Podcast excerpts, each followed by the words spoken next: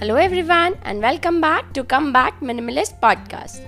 This is episode 11, and today we'll talk about to do lists.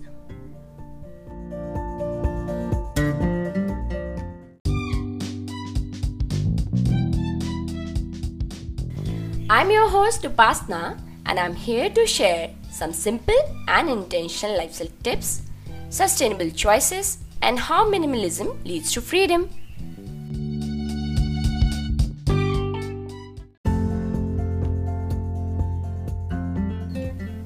It is proven that ticking off our to-do list gives us dopamine boost. It is a blissful feeling. But if you're someone who makes to-do lists on daily basis, you must know that it doesn't work most of the time. Despite making long to-do lists, sometimes nothing ever seems to get done. No matter whichever and how many apps you use, but still something in this universe stops us from ticking it off completely. Good thing is you're not alone. You would be surprised at the stats that 80% of people don't regularly finish their to do lists. Ever wonder why? I thought about it and researched some more to find out why these lists doesn't really work. So let's get started.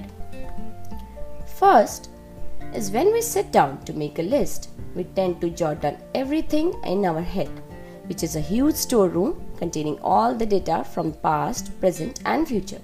So when we go back to read and tick it off, we get confused where to begin. Pending work from past, today's task, or future plans. Second is we overfull our plate. We list down our task considering the whole day and not the number of available hours.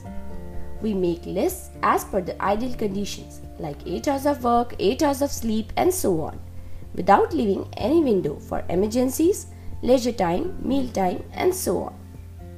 Third is we mix goals with tasks. The problem with to do lists is that every item is not just a 5 minute task. Some are goals, short term and long term. This is a reason we tend to take off shorter tasks but procrastinate over the longer ones. Fourth is we don't prioritize. When our to do list is in a random order, you will never gonna complete it and take it out of your head. The list should be ordered as per the priority. Tag your task as important, urgent, or both. So the tasks which are important as well as urgent have the highest priority. Fifth is we are not specific. To-do lists are mostly one-liners which does not justify long tasks. For example, if you have to finish a project, break it down into smaller tasks with each one not taking more than 30 minutes of your time. So now when we know why these to-do lists don't work,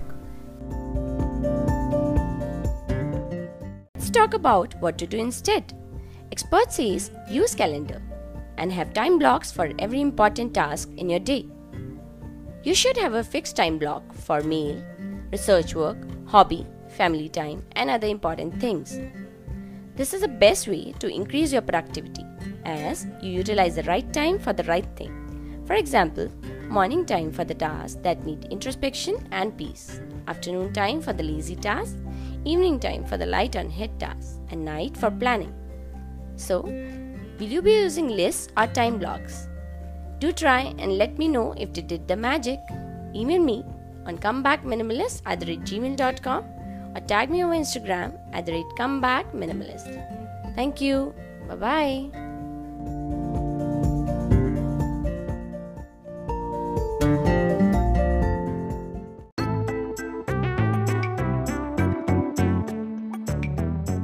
Thanks for tuning in.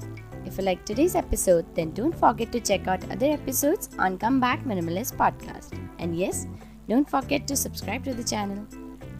If you have any suggestions or feedback, you can reach out to me through my social media handles Come Back Minimalist over Instagram and Facebook. Or you can mail me over comebackminimalist at gmail.com. Bye bye.